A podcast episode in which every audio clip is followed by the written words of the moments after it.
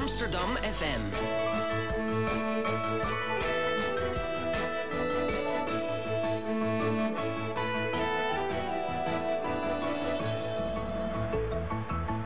Radio Swammerdam. Een hele goede zondagmorgen en welkom bij Radio Swammerdam. Het wekelijkse uurtje weet Amsterdamse wetenschap op Amsterdam FM. Na poepen, plassen, kussen, praten en lopen leren alle Nederlanders deze bijzondere vorm van motoriek al vroeg in hun leven. Volgens de gemeente leggen we met z'n allen wel 2 miljoen kilometer per dag af op slechts 881 stuks die door de hele stad verspreid staan. Niet zo gek dus dat we in het buitenland na drugs en kaas bekend staan als het land waar iedereen dit doet. Hoe vaak ik wel niet toeristen het Centraal Station heb uitzien lopen en hun mond open heb zien vallen bij de flats die we voor deze dingen hebben gebouwd. Het belletje was misschien bij u al gaan rinkelen, omdat u mij in gedachten al lang had ingehaald, maar vandaag hebben we het bij Radio Swammerdam over fietsen. Dat krijg ik uiteraard niet alleen voor elkaar gefietst. Bij mij aan tafel zit mijn mede-presentator uh, Thiago. Um, jij, jij hebt uh, als tourguide gewerkt bij Yellowbike. Ja, dat klopt. Nou, daar werk ik nog steeds wel eigenlijk. Ja, ja dat is wel heel leuk. Dus uh, dat kunnen we het zo ook nog over hebben. ja. Um, fijn dat je zonder broeken bent aangekomen, want het waait nogal hard. ja. En, nou, ik moet heel eerlijk zeggen dat ik het OV heb genomen vandaag. Oh. dat, daar tegen die wind in ga ik niet fietsen. Nou, dat ik stond het verkeerd. Het is gelukt. En uh, we hebben de echte fietsprofessor aan tafel. Um, ja, uh, Sikko de Knecht, onze columnist, die heeft stiekem ons zijn column eerder opgenomen. Die spelen we zo gewoon af. Dus we doen gewoon alsof hij erbij is. Um, maar de wetenschapper van vandaag is Marco de Brummelstoet. Hij is onderzoeker aan het Urban Cycling Instituut van de UvA. Uh, en staat op Twitter bekend als de fietsprofessor. Apenstaartje fietsprofessor. Welkom, heb je nog aanmerkingen op de weg hier naartoe? Ben je op de fiets? Nee, ik ben ook op, uh, met, met de tram gekomen. En uh, dat vond ik gelijk wel een, uh, een interessante bespiegeling. Dat, dat misschien wel een, het succes, of de succesfactor van, van de fietsen in Nederland is dat wij ontzettend flexibel zijn in onze keuzes. Dus soms neem je de fiets, soms neem je de tram en soms neem je de auto. En al naar gelang het uitkomt. Ja, precies. Nou, ik ben wel op de fiets, want dat was lekker dichtbij. Maar ik werd wel de hele kade afgeblazen. maar toen was ik wel extra snel. Uh, we gaan het dus vandaag hebben over fietsers en fietsonderzoek in Amsterdam. Uh, maar laten we beginnen bij het begin. Kunt u ons vertellen wat het Urban Cycling Instituut eigenlijk onderzoekt? Zeker. Uh, nou, je, je, zei al terecht dat steeds meer mensen, toeristen, ook naar Amsterdam komen om te komen fietsen. dat doen niet alleen toeristen, dat doen ook beleidsmedewerkers, bestuurders van over de hele wereld. dat komt eigenlijk omdat fietsen overal steeds meer wordt gezien als een soort eenvoudig middel om een heleboel stedelijk, uh, complexe stedelijke problemen op te lossen. Uh, dus in New York, uh, Brazilië, Australië, al dat soort landen en steden zijn bezig om te kijken hoe kunnen we die fiets nou een plek geven. Mm -hmm. En dan komen ze naar Amsterdam om te kijken hoe dat, hoe dat zit, hoe dat hier voor elkaar is, hoe we dat hier voor elkaar hebben gekregen. Uh, en dan, dan merken ze al heel snel dat uh, als je tien experts in Nederland iets over fietsen vraagt, dat je dan elf meningen krijgt. uh, er is eigenlijk heel weinig structurele, gestandaardiseerde kennis over de succes- en faalfactoren van, van ons fietsbeleid, van onze fietscultuur. Mm -hmm. en wat het Urban Cycling Institute doet, is ehm, via een, zoals dat zo mooi heet, multidisciplinaire aanpak, proberen in kaart te brengen van wat nou echt precies die succes- en faalfactoren zijn. Mm -hmm. Dus, maar het heeft ook heel veel te maken met internationaal vergelijkend onderzoek. Ja, het is eigenlijk, het, het, het is eigenlijk vooral op dit moment het, uh, het uh, structureren van bestaande dynamiek. We worden ongelooflijk veel gevraagd als universiteit uh, wat wij weten vinden van fietsen. er is internationaal, ook in, in de academische wereld, steeds meer aandacht voor fietsen. Mm -hmm. Er komt geen journal issue meer uit zonder dat iets over fietsen in staat. alleen in, in Nederland is dat nog heel erg beperkt. En wij, wat we eigenlijk proberen te doen is... Het beter begrijpen van wat er in Nederland aan de hand is. Zodat wij naar het buitenland toe beter onze rol kunnen spelen als gidsland. Ah, en zouden fietsers ook kunnen merken dat ze onderzocht worden? Als ze door de stad fietsen? Nee, er zijn, er zijn eigenlijk uh, uh, twee directe effecten. De ene is dat we dus, dat eerste is dat we dus vooral naar, naar, naar buiten toe beter kunnen vertellen van wat, wat is er nou aan de hand in Nederland? Wat moet je nou doen om, om net zoals Amsterdam te worden? Maar het tweede is dat het ook natuurlijk direct leidt tot kennis die we intern kunnen gebruiken. En we weten namelijk ook in Nederland uh, relatief weinig. We, we, tellen eigenlijk weinig de fietsers. We, we, doen weinig onderzoek naar ze. En fietsers die gaan merken nu dat doordat we beter uh, kennis gaan ontwikkelen en dat structureler op de agenda gaan zetten, uh, dat we daardoor ook ingrepen gaan maken die, die meer aansluiten dan ze willen. Ik, ik, vond, ik vond het zelf een mooi voorbeeld. We zitten hier in de, in de openbare bibliotheek. Mm -hmm. Eh, en, en, en het is eigenlijk het, school, het tra- tragische schoolvoorbeeld van hoe het eh, niet moet, eh, is de fietskelder. Dus er wordt een fietskelder gebouwd bij de OBA, eh, zodat de fietsers daarin staan en niet op het plein voor de OBA. Hartstikke leuk idee. En dan wordt er eigenlijk gedacht, eh, die fietskelder is er en fietsers gaan daar wel gewoon naartoe. Blijkt niet zo te zijn. Die fietskelder staat grotendeels leeg en alle fietsers staan op het plein. Mhm. Kun je nou niet door beter onderzoek te doen, eh, hadden, we niet eigenlijk van, eh, van voorbaat al een betere fietskelder kunnen ont- ontwikkelen die veel meer aansluit bij, bij hoe die fietsers eh, functioneren. Nou, dan om terug te komen naar jouw vraag, gaan die fietsers dat merken? Mhm. Misschien gaan ze het juist wel niet merken, omdat eh, nu merken ze vaak dat er heel veel frictie is, hè, dat er heel weinig eh, wordt aangesloten bij de daadwerkelijke behoeften van die fietser. Eh, en misschien gaan ze juist wel merken dat, dat, het, dat het dat allemaal wat soepeler gaat verlopen. Aha. En ehm, je hebt ook onderzoek, onderzoek gedaan naar kruispunten. Ehm, kan je daar iets over vertellen? Ja, dat is ei- eigenlijk het, het, het voorbeeld hiervan. Dus dat Mhm. op, op kruispunten wordt, een, eh, wordt vaak een ontwerplogica gevolgd die niet per se aansluit bij, bij die fietser. Ehm, terwijl die fietser, zeker in Amsterdam, op heel veel kruispunten wel in de meerderheid is. Hè. En, en, dan hebben we het nog niet eens over de voetganger. Eh, en wat we daar eigenlijk gedaan hebben, is om een aantal van die, van die grote kruispunten waar dat lijkt te spelen, eh, is, heeft de gemeente Amsterdam ons gevraagd van ga daar nou eens kijken hoe die fietsers zich gedragen. Dat Mhm. weten we helemaal niet. En dat hebben we voor, bij tien kru- kruispunten hebben we dat gedaan. Eh, en daar komt eigenlijk al vrij snel naar voren dat die fietsen zich eh, het gedrag van die fiets op het kruispunt eigenlijk he- op heel veel plekken botst met hoe we dat ontworpen hebben. Dus die fietser die wil eigenlijk op een, op een soepele manier over zo'n kruispunt vloeien. En het ontwerp van zo'n kruispunt zit dat heel erg in de weg. En dan niet stoppen. ja, ze willen vooral niet stoppen. En Ze willen vooral eigenlijk ook de ruimte hebben om met elkaar in interactie voorrangsregels bijvoorbeeld op te lossen. Door elkaar aan te kijken, eh, door net achter iemand langs te gaan. Eh, en het kruispunt, of heel veel kruispunten, geven die mogelijkheid eigenlijk niet. Dus dat komt eigenlijk doordat die logica daar niet op aansluit. Eh, Hoe nou, komt dat? omdat in die, in die, die- de ontwerplogica in Nederland is vrij hard in allerlei guidelines en allerlei eh, richt, richtlijnen van CROW bijvoorbeeld. En die richten zich nog heel erg op die auto. De auto als Mhm. centraal element. Dus die straat wordt eigenlijk ontworpen van, de, eh, van de, het midden naar buiten toe. Dus je Ja. begint met die auto eh, en die neemt al zoveel ruimte in beslag. Dat je dan voor de fietser eigenlijk te weinig ruimte overhoudt in die aantallen wa- wa- waarin de fietsers nu zijn. eh, om dat nog op een, op een goede manier vorm te geven. Dus je ziet dat die, die keuze zo gemaakt is en dat het op dit moment wringt. En dat leidt dus bijvoorbeeld tot gedrag eh, wat, wat, waar de Amsterdammer dan onbekend zou staan. Het gedrag dat dus daardoor fietsers zich al- massaal eh, zouden gaan misdragen en door rood gaan fietsen.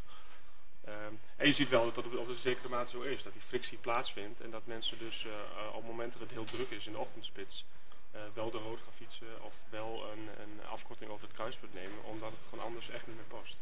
Maar die foute berekening, zijn er zoveel fietsen bijgekomen dan in vergelijking met hoe dat model van veiligheid is opgesteld? Ja, ja, ja, dat is eigenlijk precies wat het, wat het geval is. En, en eh, op, op bepaalde plekken. En, en eh, in bepaalde situaties. Dus je ziet dat fietsen in de binnenstad van Amsterdam, vooral richting het station, exponentieel is toegenomen. Mhm. Eh, zonder dat we weten hoe dat precies komt. Dat is gewoon gebeurd. Vooral de laatste tien jaar. Terwijl op andere plekken dat helemaal niet het geval is. Ik, ik woon zelf in Amsterdam Nieuw-West. En Mhm. daar is het fietsen zelfs in heel veel plekken afgenomen. Dus je ziet een enorme dynamiek in het, in, in, in het fietsen. Eh, wat op sommige plekken dus echt leidt tot, eh, eh, tot capaciteitsproblemen. Aha. En ehm, je doet ook onderzoek naar de fiets-treincombinatie, Ja. toch? Dat is Ja. iets nieuws. Ja. We hadden het net al over het OV. Ehm, kan je daar ook iets over vertellen? Nou, dat is, dat is nog zo'n fenomeen. wat eigenlijk gisteren een, een heel interessant gesprek over gehad. Is, is dat is eigenlijk een fenomeen wat gebeurt. Je Mhm. ziet dat, dat is eigenlijk niemand die beleid voert op het niveau van, die, van het hele fietstreinsysteem. Dus er wordt wel beleid gevoerd over de treinen natuurlijk. Eh, daar zijn allerlei eh, mensen mee bezig. Er zijn, zijn heel veel beleid eh, lokaal over fietsen. Maar wat je ziet gebeuren is dat mensen steeds meer, expo- exponentieel meer, Mhm. dus ieder jaar 5% eh, toename daarvan, al 12 jaar. gebruik maken van de combinatie van de trein met de fiets. En dat is niet simpel gezegd het, het fiets, fiets als voortransport naar de trein. Mhm. Maar het is een heel delicaat systeem. Moet je je voorstellen dat als jij in Amsterdam, eh, in, het, in, het, in het midden van Amsterdam woont, dat je dan binnen een half uur 200 verschillende treinen kan, kan nemen. Omdat je een heleboel stations hebt waar je met de fiets dus ineens kan komen. En dat geeft jou ineens een enorme eh, snelheidswinst. Want je kan dus heel erg, eh, ehm, heel erg flexibel kiezen tussen de combinatie van welke trein neem je. afhankelijk van waar je heen moet. en ehm, welk station kies je daarbij? Mhm. en je kan, hebt dus een enorme keuzevrijheid in Amsterdam. Nou, dat blijkt dus een, een systeem, dus een mobiliteitssysteem waar we, waar we geen zicht op hebben, maar wat ontzettend snel groeit. Dat vertaalt zich op dit moment in fietsparkeerproblemen, wat op zich dus een interessant probleem is. Maar eigenlijk is dat slechts een symptoom van een systeem dat als je dat goed zou organiseren, een echt alternatief biedt voor, voor het autosysteem. Het is namelijk heel flexibel, heel snel. Het, het, het verknoopt eigenlijk snelheid aan um, fijnmazigheid. Dus je kan met die trein dat is de beroemde uitspraak. De trein uh, brengt, je van, uh, brengt je ergens waar je niet wil zijn op het moment, op het moment dat je dat niet wil zijn. Uh -huh. Maar doordat je daar op die plek weer een OV-fiets kan pakken, uh, creëer je een enorme fijnmazige vertakking van, van het systeem. En daarmee vormt het eigenlijk een echt alternatief voor, voor, voor, de, voor de auto. Interessant, nou, daar gaan we het zo nog verder over hebben. We gaan eerst nog even luisteren, want iedereen kent het wel, het gevoel dat we allemaal op de fiets racen door de stad. Bicycle, bicycle. Bicycle. I want to ride my bicycle. Bicycle. Bicycle. I want to ride my bicycle. I want to ride my bike. I want to ride my bicycle. I want to ride it where I like. You say black, I say white. You say bar, I say bite. You say shark, I say him. And Jaws was never my scene, and I don't like Star Wars. You say I say Royce. Say God give me a choice. Say Lord. I say Christ, I don't believe in Peter Pan, Frankenstein, or Superman. All I wanna do is bicycle, bicycle, bicycle. I want to ride my bicycle, bicycle, bicycle. I want to ride my bicycle. I want to ride my bike. I want to ride my bicycle. I want to ride my bicycle.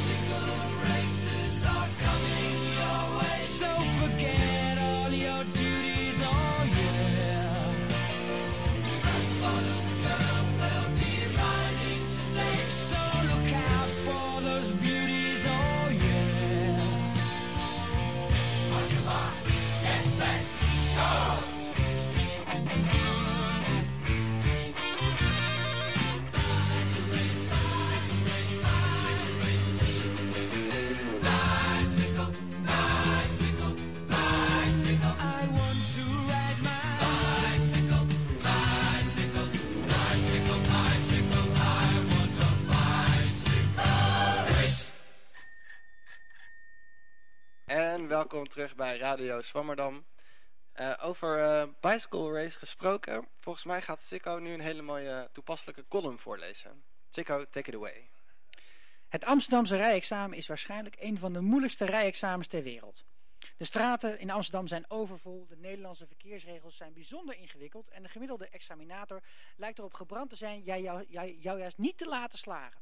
Nee, in vergelijking met veel steden in de wereld is afrijden in Amsterdam een slecht idee. Laten we ter vergelijking eens een land nemen waar de autocultuur het meest uitontwikkeld is. De Verenigde Staten. In de VS heb je drive-in restaurants, zoals wij die kennen, maar ook drive-in drogisterijen en zelfs drive-in pinautomaten. Je kunt het zo gek niet bedenken of je kunt er met een auto in in de VS. Welgestelde families geven hun 16-jarige een auto voor hun verjaardag en bij sommigen is het interieur van de auto haast niet te onderscheiden van dat van hun slaapkamer.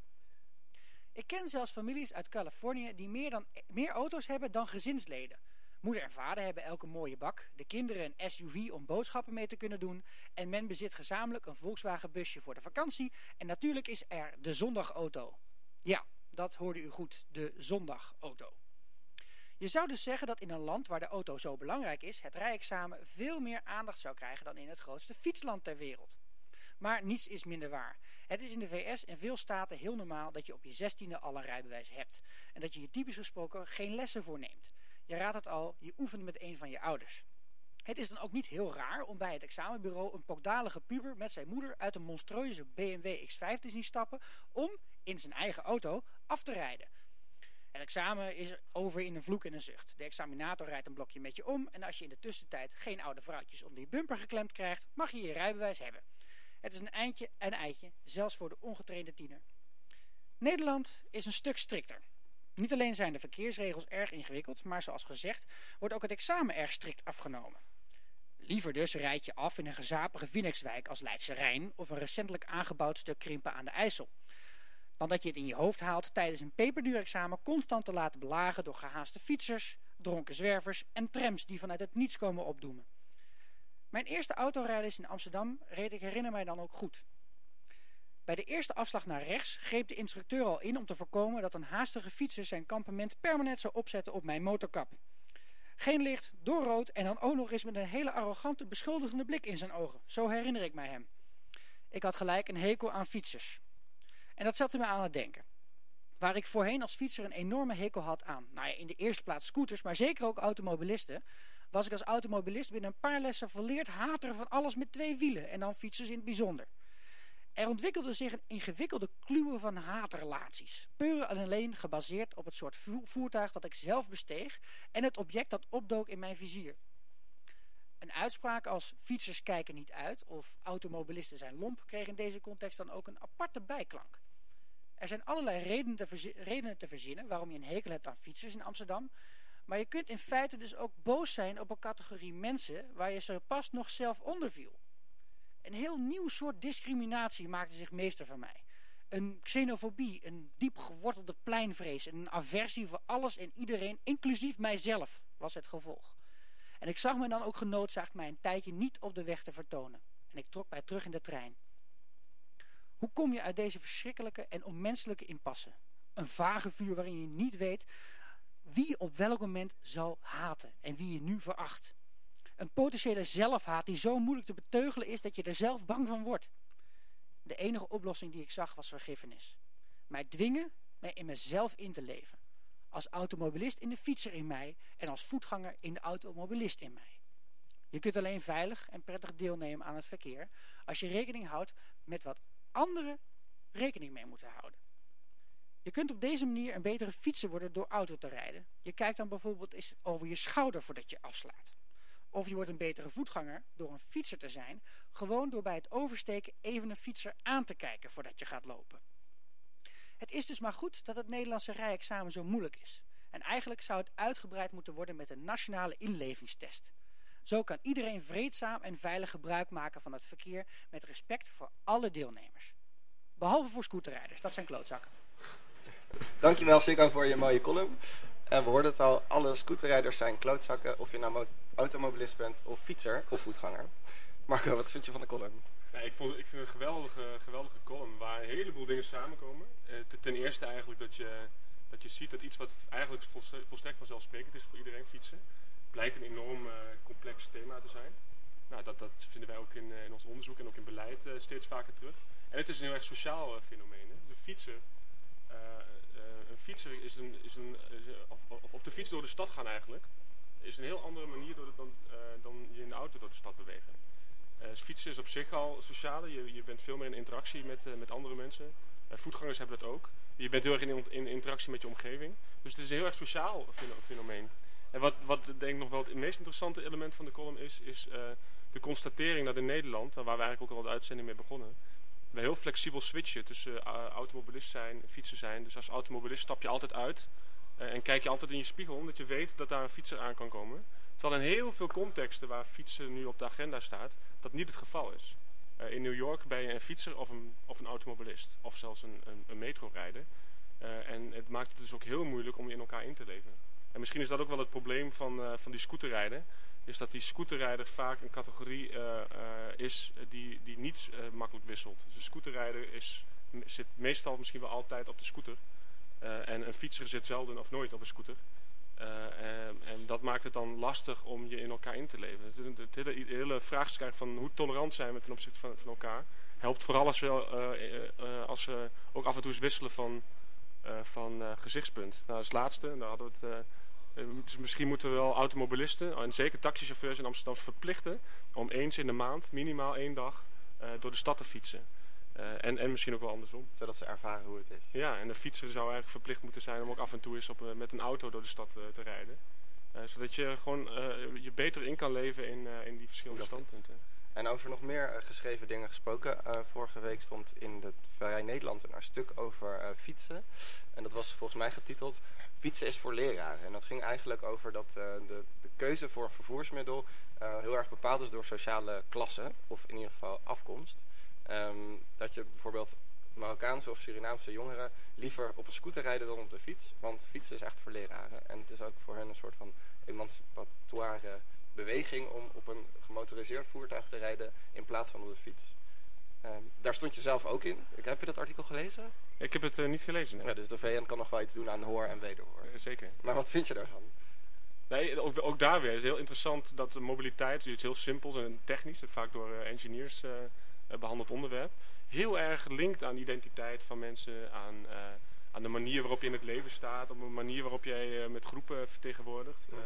op de manier waarop je je met je stad verbindt. Hè, waar we het net over hadden, dat die fiets door, door de, de Haarlemmerstraat fietsen, dat geeft echt een soort eh, blijheidsgevoel bij mij, maar bij een heleboel andere mensen dus niet. Eh, en, en we komen er steeds vaak achter dat we het helemaal niet echt goed begrijpen. Dus dat, eh, dat idee dat fietsen in Nederland booming is, Mhm. dat is helemaal niet overal zo, waar we het net al over hadden. Maar dat is ook niet bij iedereen zo.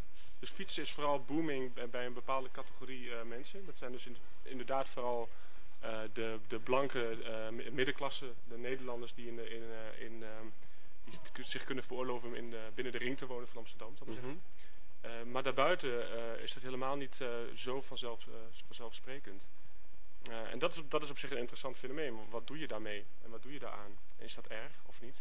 Moet je fietssubsidie geven voor eigen klasse? Dat zoiets? Ja, zoiets. Ja, maar in, in ieder geval moet je bewust worden van het feit dat het een heel complex vraagstuk is. Mhm. En, eh, en dat, wordt, dat wordt vaak aan voorbij gegaan. Dus dat je in het, in het buitenland, maar ook in Nederland, het debat wordt, wordt vaak eh, de beroemde uitspraak in het, in het fietsdebat build it and, and they will come. Dus leg je fietspaden aan zoals de Nederlanders dat doen, rood en zo en zo breed. Mhm. Eh, en dan, dan gaan de mensen vanzelf fietsen. Nou ja, dit soort eh, tekenen die uit wetenschappelijk onderzoek komen, Mhm. die, die roepen nogal nuance daarover op. Dus bouw ze, build them and some will come. En build them at, at the right places and some will come. Dus het is niet zo, niet zo evident. En dat is eigenlijk ook eh, het teruggaan naar waar zijn wij nou mee bezig met het Urban Cycling Institute. Dus eigenlijk dat proberen te ontrafelen. Die versimpelde uitspraken, eh, die eigenlijk vooral vaak op anekdotes rusten Mhm. fietsdebat vol met anekdotisch eh, bewijs. Ja. Om daar eh, aan te krabben en, en de randjes van op te zoeken. eh, en te kijken van is, is het nou zo dat die algemeenheden ook echt kloppen? Eh, of, of moeten we daar veel ehm, genuanceerder over denken? Nou, en dat leidt hopelijk eh, op termijn tot, eh, tot beter, eh, beter beleid, wat zich daar beter op, op kan richten. En over anekdotes gesproken, Thiago, jij werkt bij de Yellow Bikes Tour, Yellow Bike Tours. Maar wat een vraag die iedere luisteraar nu denk ik wel wil stellen is, hoe komt het toch dat die toeristen de hele tijd als idioten over de weg lopen? En niet eh, bang zijn voor fietsers eigenlijk? Nou, ik denk dat je daar eh, ook voor moet inleven in, in, in de rol als voetganger. Ik, ik merk ook aan mezelf dat als ik voetganger ben, dat ik... Ja, ik, ik dartel een beetje door de stad en eh, ik, ik loop op mijn gemakkie. En je zit, je, je, zit, je zit in een hele andere eh, context aan het verkeer deel te nemen. En het is vooral een beetje omdat je aan het kuieren bent. En je, ja, en je, je kijkt Maak een en beetje om je foto. heen. Ja, dat maakt even de foto. En je Eh, kijkt nog een fiets. ja, dus je zit in een hele andere modus, denk Mhm. ik, dan de fietser. Ik denk dat dat, eh, dat, dat een Marco, beetje... Ja, Zou dat, is denk ik inderdaad een belangrijke. Nou, en, dit is ook weer zo'n thema waar we zo weinig van af weten. eh, en dus alleen maar eh, hypothetisch eh, over kunnen, kunnen spreken. Maar er zijn een aantal interessante elementen. Is dat eh, ze eigenlijk zowel fietsers als, als voetgangers zijn, zijn een soort zwermen. Vertonen zwermgedrag. Eh, maar ze hebben allebei in Amsterdam te weinig ruimte. Zowel die, de, want we hebben het hier over de fietser, maar ook de voetganger is zeg maar kind van de rekening als je van middenuit die straten ontwerpt. Dus eh, ze delen eigenlijk, eh, eh, allebei hebben ze te weinig ruimte, maar die delen ze ook nog eens een keer met elkaar. Ze zijn allebei zwermen en ze mixen op zich ook redelijk goed. Er zijn genoeg plekken waar het, waar het echt ontzettend goed gaat. Onder de, de Rijkspassage bijvoorbeeld, het Max Eeuwenplein is een, goed voorbeeld daarvan. Maar tegelijkertijd zie je dat voetgangers, zeker voetgangers die uit een andere context komen, die dus over straat lopen inderdaad, zoals wij dat ook willen, etalages bekijken, elkaar bekijken, onderdeel zijn van die stad, kuieren. En maar tegelijkertijd niet eh, in hun systeem hebben dat er dus eh, eh, voertuigen rondrijden die geen geluid maken. Die komen uit een context waar je op je oren kan vertrouwen. Als je loopt over straat En je hoort of er een auto aankomt. Want dat is eigenlijk de enige bedreigende vehikel in heel veel Voor auto's gaan ze ook altijd uit de weg. Voor auto's gaan ze uit de weg. Ja, ze lopen niet zomaar de weg op. Ja. Eh, maar die fietser die maakt geen geluid. En die komt ineens aan. Eh, en daar ben je dus helemaal niet op ingesteld. Dus daar schrik je van. Ik denk een van de mooie dingen daarvan is... eh, ik, zie het, ik zie het in ieder geval zo... is dat dat eh, is een soort spanning. En die dat spanning hoort bij de stad. De stad is Amsterdam. Eh, want het is ook spanning die over het algemeen niet gevaarlijk is. Dus je- het, is, het, is, het is vervelend. Het is eh, af en toe conflicterend. Eh, maar het is, eh, er worden zelden toeristische voetgangers eh, doodgereden door eh, fietsende Amsterdammers. Ik denk dat we dat wel moeten, moeten beseffen. Ik, heb- Over, eh, wil je nog een vraag stellen? nou, ik had een vraag van, ehm, hoe zouden we dan die straten moeten ontwerpen? Want je zegt, ze zijn er nu vanuit het midden uit ontworpen, dat de Mhm. auto centraal staat. Hoe zien de straten eruit als je een, een betere doornstroom van, van fietsers en voetgangers wil? Nee, ik denk dat dat, is, dat zou een mooie onderzoeksvraag zijn in het Urban Cycling Institute. Ja. Eh, maar er zijn wel goede voorbeelden eh, van. Hè. Bijvoorbeeld dus de, de Rijkspassage, wat uiteindelijk best goed ontworpen is. Eh, daar zie je bijvoorbeeld eh, De misschien... tunnel onder het Rijksmuseum. de- hebben we het dan over. ja, ja, dat mogen we geen tunnel noemen, dat is een passage. maar Oh, dat, eh, ja, ja, precies. De beroemde, het beroemde debat. Ja, wat je daar ziet is een toevalligheid, is dat dat, ehm, eh, dat, eh, dat fietspad daar loopt omhoog. Dus een soort plateau. Waardoor fietsers die daar komen een relatief lage snelheid hebben. Maar dat, dat lijkt eigenlijk een, een belangrijke factor te zijn en waarom dat op zich goed mixt.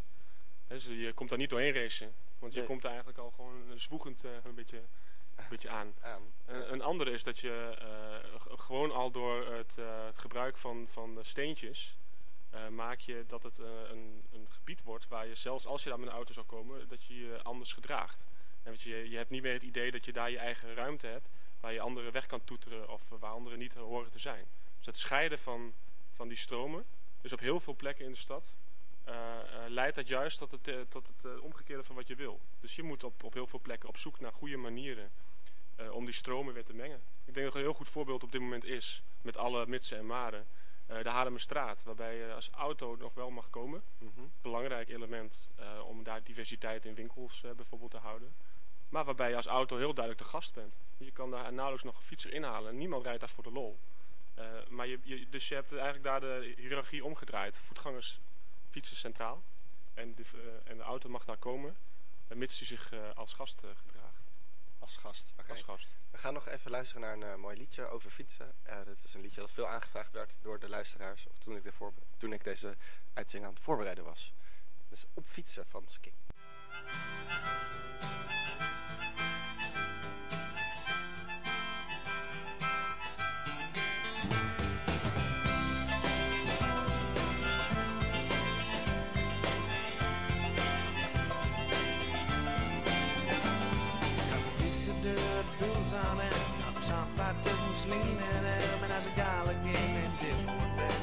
Dan. Dan zeggen we Zandvoort of Feyenoord aan. Nee, Amsterdam en dan het Dommerskanaal. En als ik dadelijk dan de kaars zoek, dan fiets ik door. Want ik wil alweer, ik wil alles zien. De laatste mooie dag van het jaar misschien. Alhoewel het met de wind bedankt donders mooi kan wezen. Ik wil alweer de deur naar weten vind. Maar achter op het veld, dat maakt graag weer. Eigenlijk zo vies en een beetje slim. Dan giet het als vanzelf. Dat mij was, wie dat mij was. Wie dat mij was vandaag. Ik heb de band vol met wind. Nee, ik heb ja niks te klagen. Wie dat mij was, wie dat mij was. Wie dat mij was vandaag. Ik zal wel zeggen, ja het mag wel zo.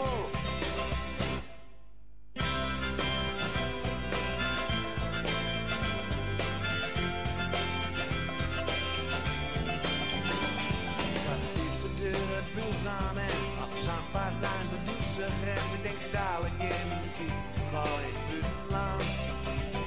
De gruppen over op mijn schunningsdag. Ik sta even te kijken bij kant en ik sta hier in mijn denk, zag ik nou doen? Links of rechtdoor.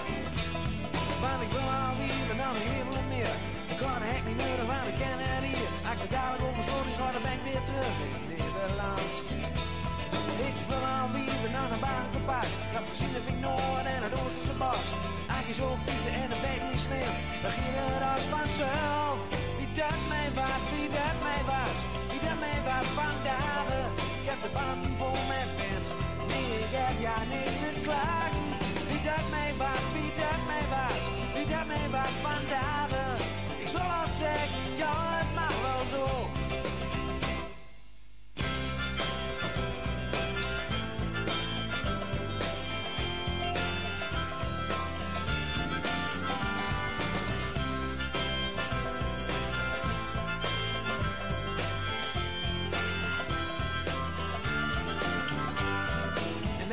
Ik over bij Oosterveld. Over school bij de kort bij de Honeywell.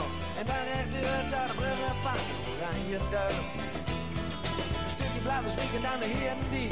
En ik zoals de bars en de toren zie. De vis ik deur van de weet niet sneeuw. Het giet vandaag van zullen. Wie daar mij wat, wie daar mij was. Wie daar mij wat vandaag. Ik heb de band vol met wind. Nee, ik heb ja niks te klagen. Wie daar mij wat, wie daar mij was. Wie daar mij wat vandaag. Ik zal al zeggen, ja het mag wel zo. Oh, wie dat mij wat, wie dat mij wat, wie dat mij wat vandaag.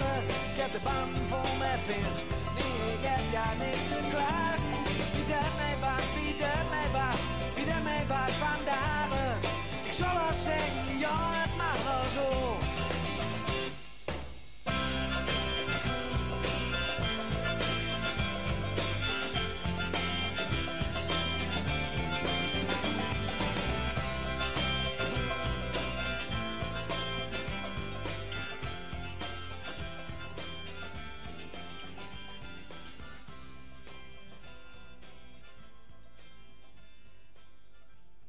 Over fietsonderzoek in Amsterdam. En eh, we praten met Marco de Brummelstroet. Ik had het net verkeerd uitgesproken. En we gaan het nu even hebben over de strijd om de fietser... of eigenlijk de strijd die de fietser moet leveren... eh, om te bestaan in de stad. Eh, voor, in de kerstvakantie stond er in het Parool een artikeltje over hoe de stad eigenlijk procentueel verdeeld is voor de fietsers. Daaruit bleek dat er 45 hectare verkeersruimte is in de binnenstad. Daarvan is 25% voor voetgangers gereserveerd, 12, of 11% voor fietsers, 4% voor trams, 20% voor auto's en 40% voor geparkeerde auto's. Ehm, kan je, weet jij misschien waar de verdeling op is gebaseerd? Eh, nou, de verdeling is volgens mij gewoon een, een, eh, een, een uitkomst. Er is Mhm. iemand die daar mee bezig is geweest. Dat is ook voor iedereen verbazend. En er is natuurlijk nu ook heel veel discussie over hoe die cijfers precies, eh, eh, waar die op zijn gebaseerd. Want er is natuurlijk ook heel veel overlap. Hè. Er zijn heel veel v- voetgangersruimtes, wordt eigenlijk ingenomen door geparkeerde fietsen bijvoorbeeld. Eh, maar dit is wel heel duidelijk eh, een, soort van, eh, ja, hoe zeg je dat? Het is, een, een soort indicator van dat niemand hier echt overzicht over heeft. En dat is heel veel van dit soort ruimtelijke gevechten, die vinden op, op heel lokale basis plaats. Dus die kruispunten waar we straks over hadden, die worden nu bijvoorbeeld deels herontworpen. Daar wordt nieuw, nieuwe ruimte. En dat telt op bij elkaar. En op het moment dat je dat gaat doen, eh, dan kom je er ineens achter hoe je, er, hoe je ervoor staat. Eh, en wa- wat, wat ik op zich eh, daar interessant aan vind, is dat nou, ten, ten eerste zijn we al heel lang bezig in Amsterdam. Daarom zijn we ook internationaal voorbeeld. We zijn al heel lang bezig met die strijd. Er zijn nog steeds straten die worden aangepakt. eh, waarbij, waarbij een echt fietspad komt. Dus bijvoorbeeld ehm, eh, de Vijzel, Vijzelgracht, Vijzelstraat.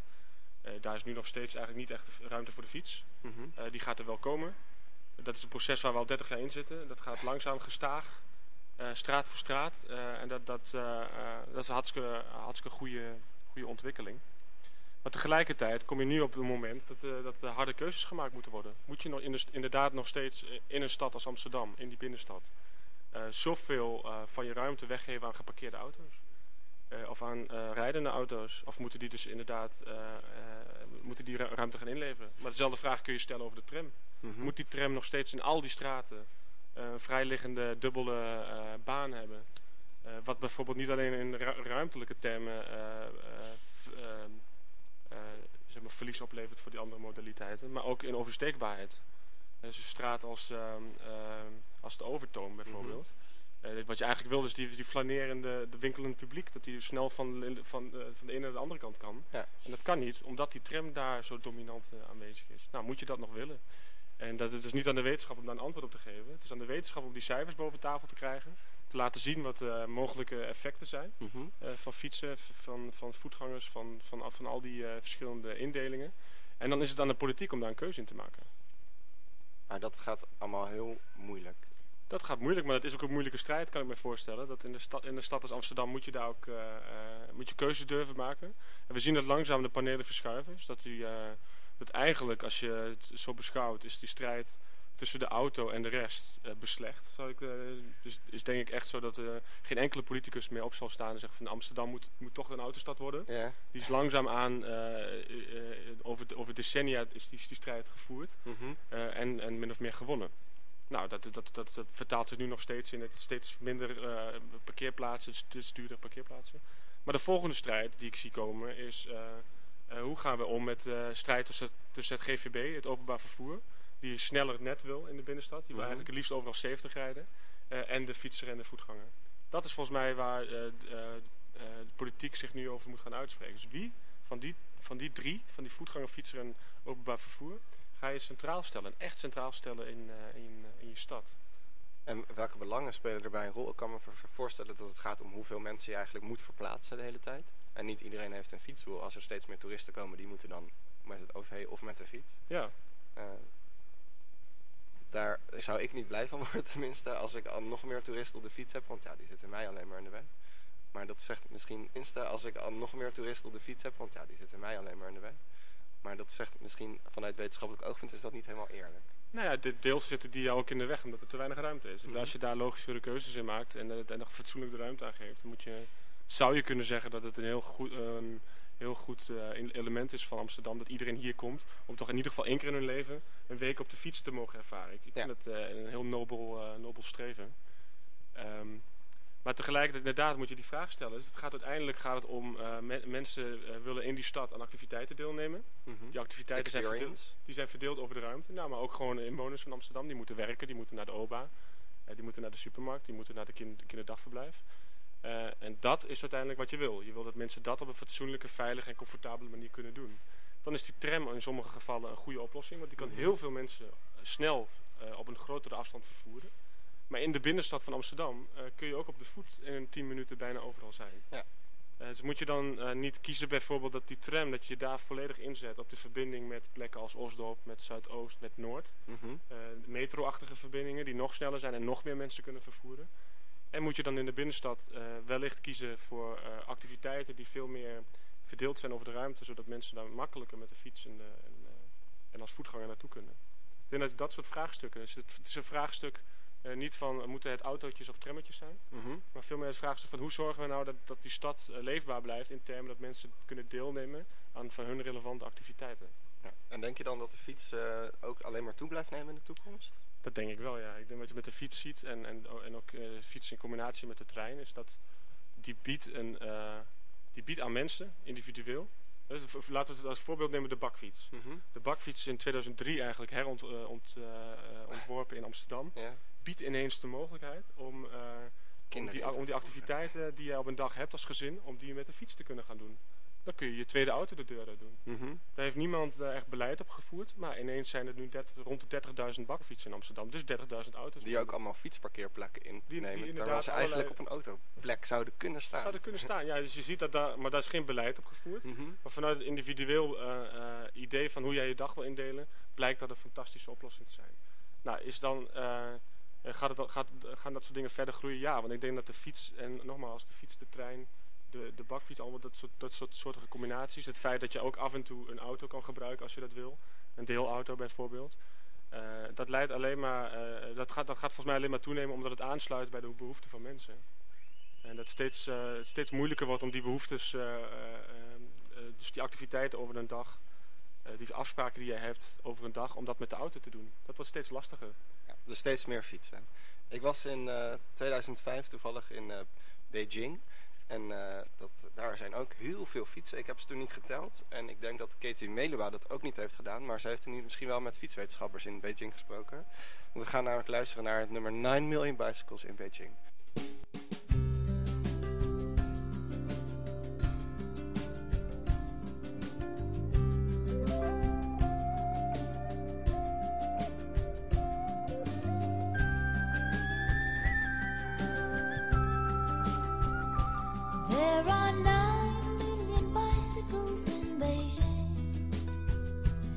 That's a fact. It's a thing we can't deny. Like the fact that I will love you till I die. We are 12 billion light years from the edge. That's a guess. No one can ever say it's true, but I know that I will always be with you.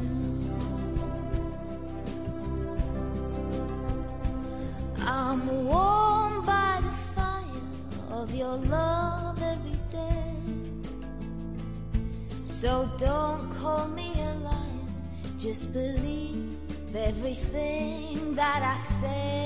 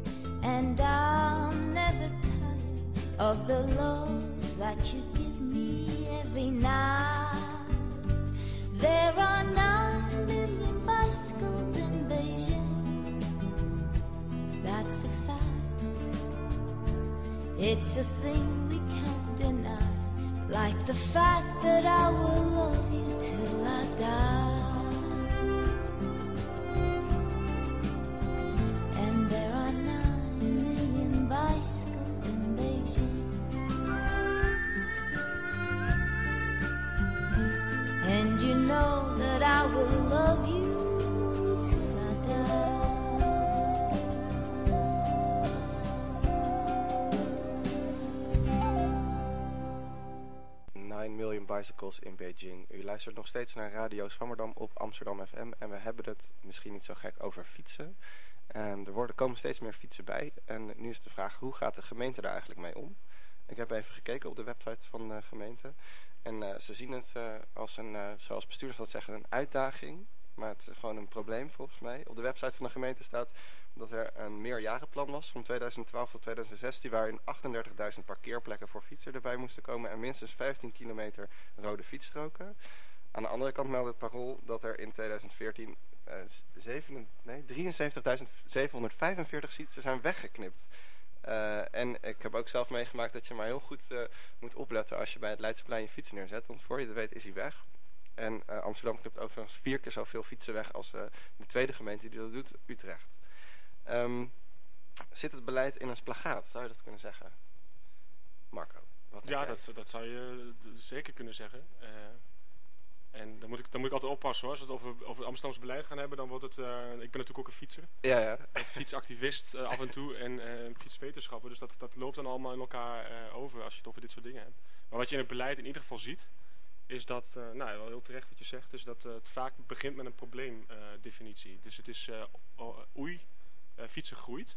Mhm. Eh, en eh, dat, gaat, dat gaat maar door. Dat staat er vaak letterlijk op de eerste pagina. En daar moeten we wat mee. Dus dat moeten we, eh, we moeten meer fietsstalling hebben, want er komen gewoon meer fietsen bij. Eh, en dat is eigenlijk heel gek, omdat je eh, als een van de weinige steden in de wereld dat als een probleem ziet. Andere steden zeggen, eh, wij willen graag dat fietsen groeit.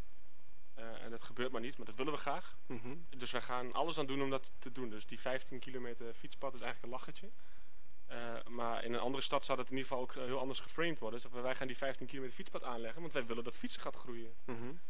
Eh, en wat je op dit moment eigenlijk ziet, is dat Amsterdam dat aan het ontdekken is. Van, we hebben iets heel bijzonders. Iedereen komt naar Amsterdam en iedereen heeft de ambitie om Amsterdam te zijn. Rotterdam heeft nu expliciet gezegd, wij willen de fietsstad van Nederland worden. Nou, dat is eigenlijk lachwekkend. Want, of in ieder geval, het is een hele goede, goede ambitie en een goede wedstrijd om dat met elkaar aan te gaan. Maar Amsterdam eh, is al op die plek, eh, maar, maar erkent dat niet. En je ziet nu dat ook binnen het beleid en, en binnen de eh, beleidsmedewerkers dat langzaam wordt herkend.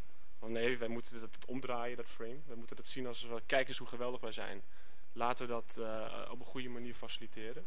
Dus naast het meerjarenplan fiets heeft eh, eh, de oud-wethouder Wiebes al besloten van daarnaast moet eigenlijk een soort denktank komen om eens na te denken van kunnen we nou niet veel ambitieuzere plannen maken. Ehm, nou, daar zijn we, dat is onder andere eh, die, die studie naar kunnen we nou niet anders omgaan met die, met die kruispunten. Eh, maar ook eh, tegelijkertijd moeten we ook die fietsparkeerplekken erbij zien te krijgen. Maar ook daar moeten we die fietsen wegknippen. Deels is dat gewoon nodig omdat het zo hard gaat. Maar dat, dat laat ook weer zien. Ja, moeten we dan niet als ambitieuze stad veel meer investeren in goede parkeervoorzieningen bij stations? Dus het frame omdraaien, dat is inderdaad een spagaat. Het is, aan de ene kant ben je eh, achterstallig onderhoud aan het doen. Omdat je jarenlang eh, dat ehm, op die manier hebt geframed. En aan de andere kant we, zijn we langzaam aan het herkennen dat we eigenlijk ambitie moeten hebben. Dat die, die eh 38% fietsers in Amsterdam, dat dat nog veel verder zal, zal, eh, zal moeten gaan groeien. Omdat dat iets ontzettend eh, goed, goed is voor de stad. Voor gezondheid, voor economische vitaliteit, voor duurzaamheid enzovoort enzovoort.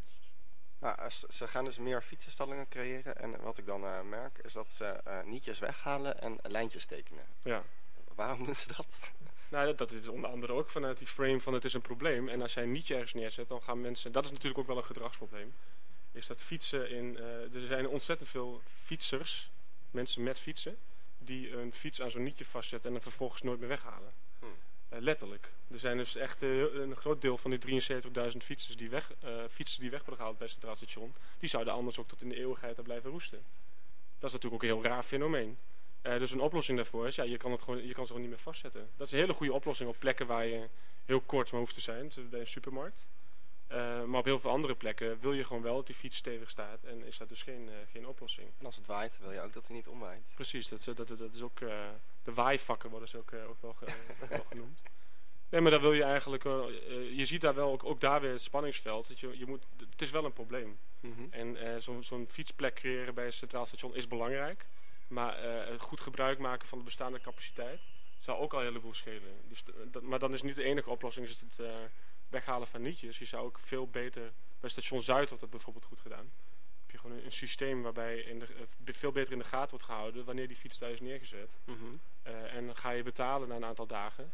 En weet men ook vrij exact dus hoe lang die fiets er al staat. En na, na, laten we zeggen, twee weken is het ook gewoon, is je recht gewoon op. Of je moet daar een verlenging komen halen. Maar een fiets bij een station hoeft daar niet twee weken te staan. Dus betaald fiets parkeren is wel echt een oplossing. Ik denk voor de lange termijn.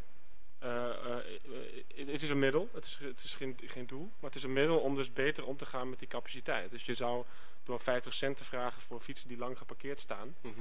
Met dat geld kun je zorgen dat de fietsen die kort geparkeerd staan ook een goede plek hebben. Dat is met elkaar te maken. Dus je kan niet het één doen. Je kan niet alleen beprijzen en niet een goede oplossing bieden. Maar ik denk dat op Zuid werkt het erg goed. Daar staan 's ochtends staan daar eh, files. Eh, letterlijk staan er files van mensen die die fietsparkeergarage in, eh, in willen. Omdat je er echt goede service krijgt. Je krijgt een goede plek, droge plek, bewaakte plek, gratis. En als jij hem na 24 uur, voor, binnen 24 uur je fiets op moet halen, is, die, is, is het ook nog gratis. Dus. En anders moet je als je op vakantie gaat maar met het OV naar het station. Ja, of je moet dan kiezen voor betalen. Ik denk dat dat, eh, dat kan ook op alle stations. Dus. Maar denk je niet dat heel veel Amsterdammers boos worden dat, je, dat ze moeten gaan betalen voor hun... eh, Ja, ik denk Iets. dat, maar dat is, eh, volgens mij moet je dat goed uitleggen. En je moet een eh, goed alternatief eh, bieden tegelijkertijd. Eh, maar dat is natuurlijk heel Nederlands, dat wij een heleboel eh, van dit soort dingen zien als ons recht. Eh, en dus het, eh, net, dus, net als het gratis gebruik maken van het eh, snelwegennetwerk. Dat is natuurlijk eh, een, een keuze geweest dat we dat met ma- maatschappelijk geld hebben aangelegd. Maar het is geen recht. Eh, en het gratis gebruik maken van die stallingen die ook door, met publiek geld eh, worden aangelegd. Dat is geen recht. En als dat niet meer langer uit kan, dan, dan moeten we daar een andere oplossing eh, voor bedenken. Maar tegelijkertijd dus dat eh, kwalitatief verbeteren. En Wat, wat bijvoorbeeld in Utrecht goed wordt gedaan, hè, rondom het station. Die nieuwe stallingen worden goed in geïnvesteerd. Het zijn goede stallingen. Mhm. Waarbij ook op een goede manier wordt gemeten eh, hoe lang zo'n fiets er staat. Dat is een investering. Kost ongeveer 100 euro per stalling om dat goed te doen.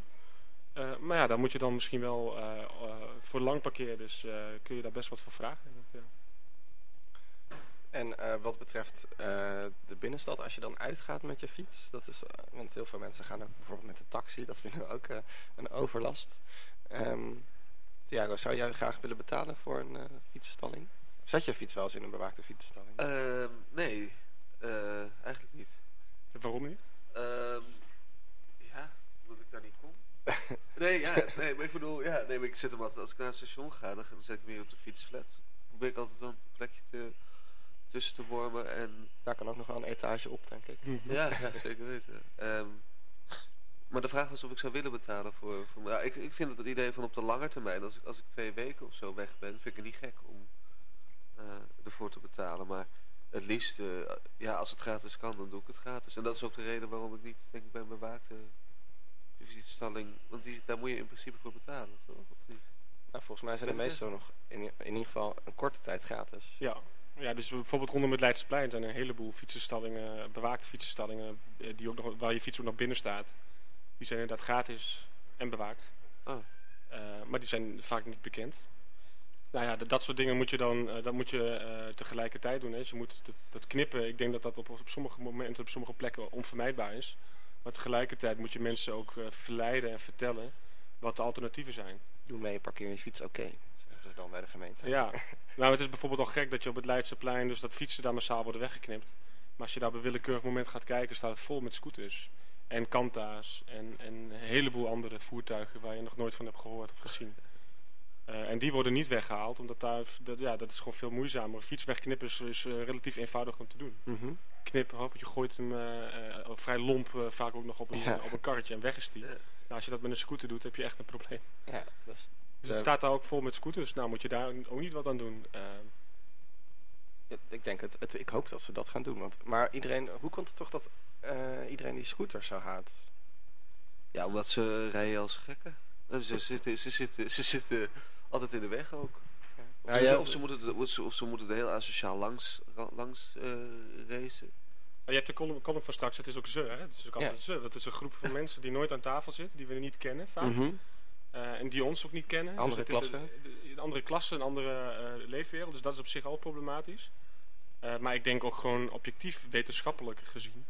eh, heeft die scooter zoveel meer eh, negatieve effecten eh, op de samenleving dan positieve effecten voor de berijder. Dat je daar als overheid wel op mag ingrijpen. Dat is een, een, een eh, klassieke tragedy of the commons. Waarbij zeg maar, de berijder eh, een perfect netwerk heeft. Relatief goedkoop gebruik van kan maken. Dus die, heeft, Mhm. die heeft- die heeft het fietspadennetwerk van Amsterdam. Is fantastisch. Eh, eh, een scooter kost net zoveel als een hele goede fiets. Mhm. Ehm, je kan de, de benzine voor zo'n scooter kost bijna niks. Je kan makkelijk 40 rijden, want dat wordt niet op gehandhaafd. Dus voor zo'n scooterrijder is het heel logisch dat hij een scooter rijdt. Vraag mezelf wel eens af waarom ik geen scooter rijd. Maar als je dan kijkt naar de, de uitstoot, het gevaar wat het oplevert, eh, de breedte van, eh, van zo'n eh, vehikel, de snelheid en ook de, de perceptie van gevaar. Hè, dus dat een heleboel mensen het als heel erg onprettig ervaren dat zo'n scooter zo snel langs komt rijden. Dat is, zijn genoeg redenen om als overheid daarop in te grijpen. En de gemeente Amsterdam blijft ook strijden met de, de Rijksoverheid om het verbod. Nou, ik heb dus net hier op weg hier naartoe gelezen dat, eh, eh, dat, eh, dat wetsvoorstel in de Tweede Kamer lijkt te zijn af, af, weggestemd door een soort vormfout. Dat een van de PvdA eh ehm, Kamerleden het eh, verkeerd, heeft, eh, begrepen. verkeerd heeft begrepen en verkeerd heeft gestemd. Nou, dat is natuurlijk ontzettend tragisch. Wat, wat trouwens ook wel laat zien, eh, als we het dan over het Amsterdamse fietsbeleid hebben, dat wij ook gewoon als Amsterdam keuzes moeten durven maken. Waarom is de burgemeester die in de, vorig jaar in januari heeft gezegd van dit jaar gaan die scooters van het fietspad af. Waarom is hij niet in staat om dat te doen? Waarom moeten we eerst naar Den Haag? We kunnen Mhm. toch gewoon in Amsterdam zoveel doen als ze maar gewoon durven. En draai het maar om. Laat, eh, laat de scooterlobby maar naar Den Haag gaan en zeggen van wat, eh, wat Ewout van der Laan allemaal doet, dat kan niet. Mhm. We kunnen fietspaden, eh, onverplichte fietspaden maken, zodat de scooters er niet meer op kunnen. In het Vondelpark mogen ook geen scooters rijden. Onder de, fietsen, de fietspassage in het Rijksmuseum mogen ook geen scooters rijden. Daar hoor je ook niemand over. Waarom doen we dat niet op veel meer plekken? Er zijn zoveel mogelijkheden om, om al iets te doen. Dat ik me afvraag of we als we bij dit soort beleidsvraagstukken, die heel lokaal zijn, we moeten gewoon wat meer durven. De strijd onder fietsen is nog niet eh, gestreden, zo, hoor zo te horen. Nee, We zijn, een We zijn helaas door de tijd heen. We hebben een mooie tocht gemaakt langs eh, de fietsonderzoek, fietsers en het fietsbeleid. Ehm, durft iemand nog een conclusie te trekken aan tafel? Mijn conclusie is dat, dat we de, in de, door wetenschappelijk inzicht achterkomen dat het een heel delicaat en complex fenomeen is fietsen. Eh, wat niet vanzelfsprekend is. Dus waar we inderdaad voor moeten blijven, eh, waar we beleid op moeten blijven voeren en waar we alert op moeten zijn. Ik dank je bij onze gasten. Ehm, of gasten. Seco de Knecht was onze columnist. Eh, we hadden Thiago als eh, co-host. Evelien zat vandaag voor het eerst achter de techniek. En eh, Marco de Brummelstroet, u kunt hem ook volgen, Brummelstroet, u kunt hem ook te volgen op Twitter bij de, als fietsprofessor. eh, was vandaag onze wetenschappelijke gast. We zonden uit vanuit de OBA. Mocht u een keer live komen kijken, dan kan dat. Bij onze studiotafel op de eerste etage staat een eh, kleine tribune. Kom op de fiets, want er is een mooie fietskelder, maar dat was niet helemaal een goede oplossing, heb ik net gehoord. Als u op tijd bent, krijgt u ook nog een kopje koffie of thee. En ook digitaal kunt u bij ons aanschuiven. En bijvoorbeeld via Facebook en Twitter. Zoek dan op Radio Zwammerdam. Zwammerdam is met een S. Later vandaag komen de fragmenten van deze uitzending terug op de website van Amsterdam FM. Fijne zondag gewenst.